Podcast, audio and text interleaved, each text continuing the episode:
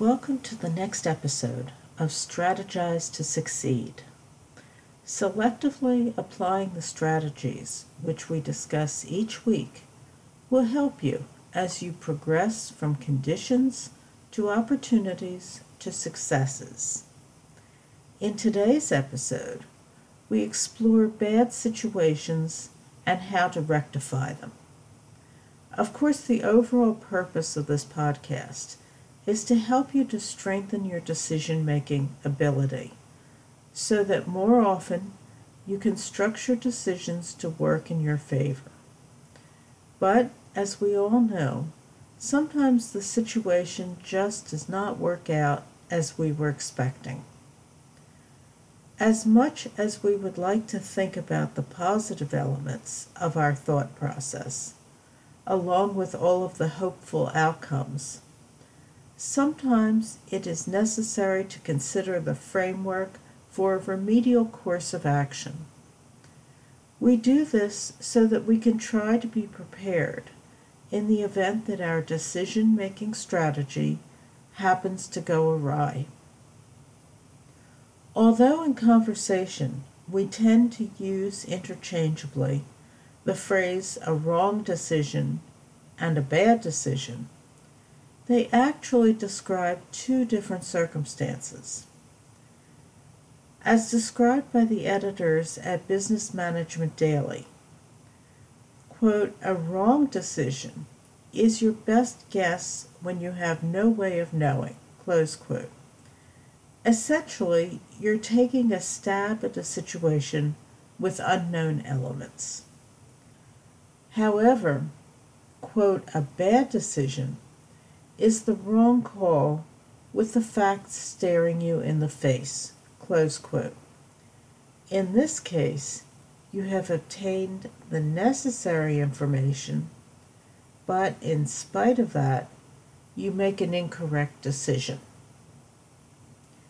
The point to keep in mind with this distinction in meaning is that, quote, you can't necessarily control outcomes, but you can control process, which helps you to avoid bad outcomes, close quote. So let's start with how to walk back a decision that you simply can't live with. At this point, the focus is not on how or why you made the decision in the first place. Your concentration should be on how to change course swiftly while encountering as few ill effects as possible. Probably the most difficult task you have in this process is to recognize that it has become necessary for you to change your decision. That decision takes into account ego and emotion more than strategy. And frankly, it's hard for anyone to admit to themselves or anyone else that they have been wrong. So rip off the bandage and face it.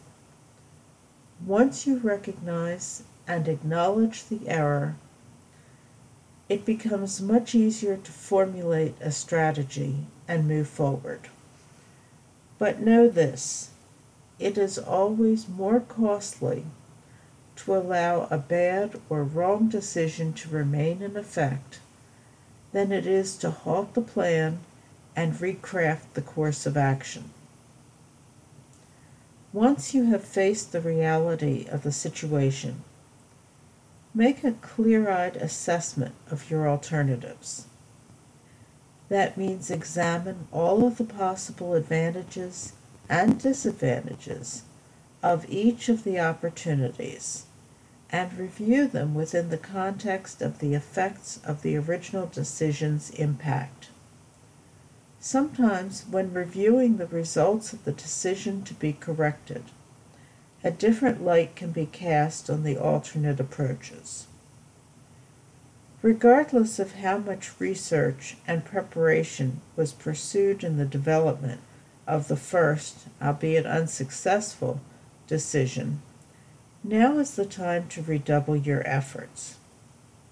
While it is important to implement a new strategic decision quickly, It is equally important not to sacrifice the time and effort necessary to gain the knowledge and understanding of revised alternatives.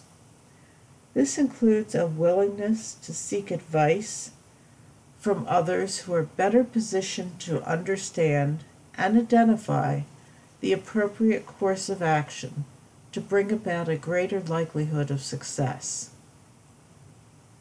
After you have completed the preparatory work and are ready to implement the revised decision plan, there remains one last step communication. In those instances in which others are parties to your decision, whether they are charged with its implementation or they are subject to its effects, it is critical that you promptly and clearly communicate to them your change of direction. It is important that you include the reasons for your decision, details of the new plan, and the resulting responsibilities, and the impact which you hope to achieve. Although the steps are few, they each need to be comprehensively reviewed and completed in order to successfully incorporate a revised decision without the byproduct of negative effects.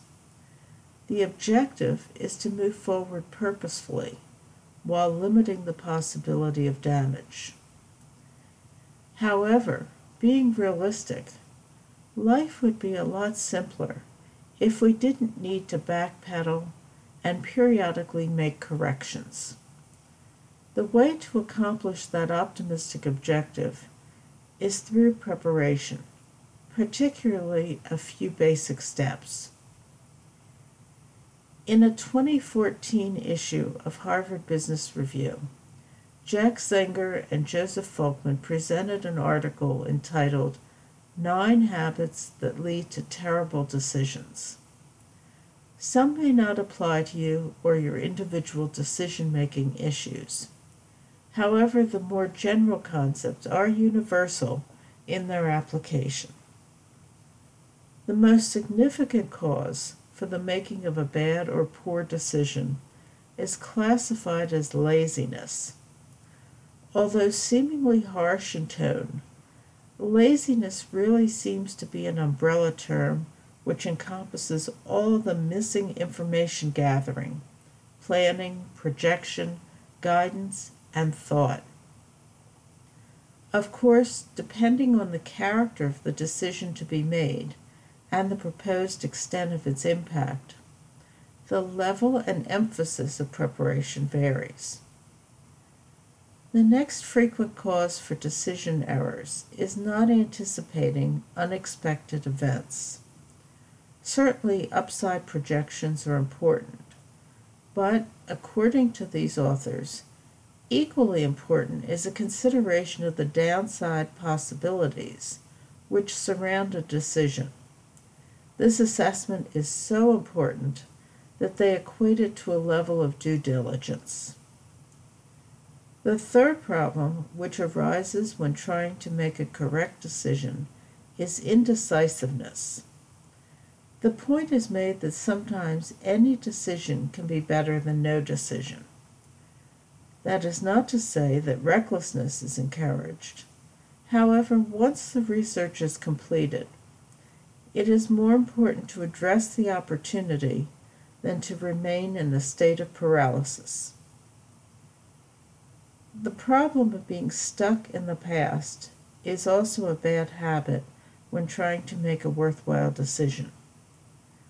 Although using earlier data may have yielded good decisions, it is necessary to recognize that circumstances evolve over time and situations upon which decisions are made need to be constantly reevaluated and updated to reflect changing conditions.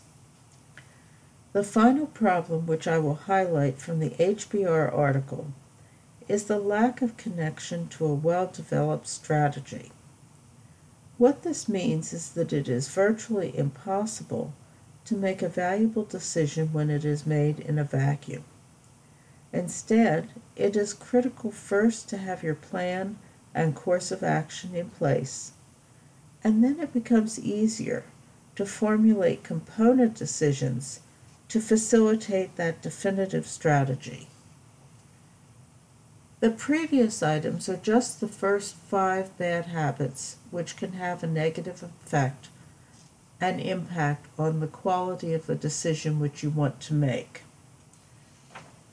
The remaining four possible causes of poor decision making, which are cited in the article, are overdependence on other people, at the other extreme, isolation from others, which results in a failure to obtain the necessary information, a lack of technical depth in which the decision maker has no understanding of the issue about which they must decide, and the failure to communicate to other parties all of the details of a decision which will likely impact them and their activities.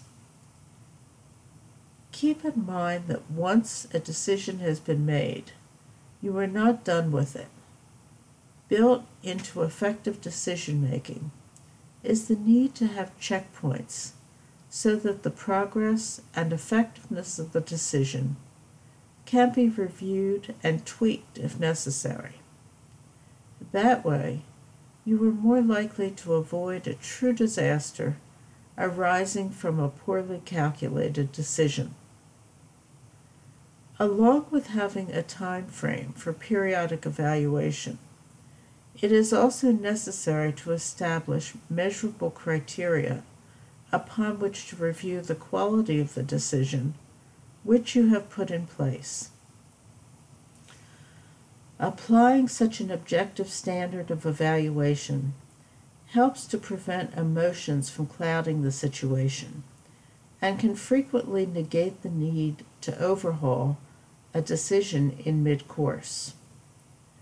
However, if a decision is obviously not generating the intended result, address it promptly. Understand that once all the preparatory work has been done, it is the outcome which matters.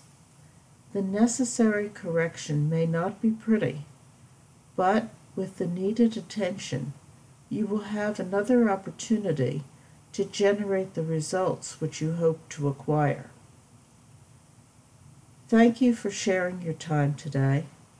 Remember your application of strategic decision making approaches can result in more beneficial outcomes for you, both professionally and personally. Why not turn that process into your opportunity?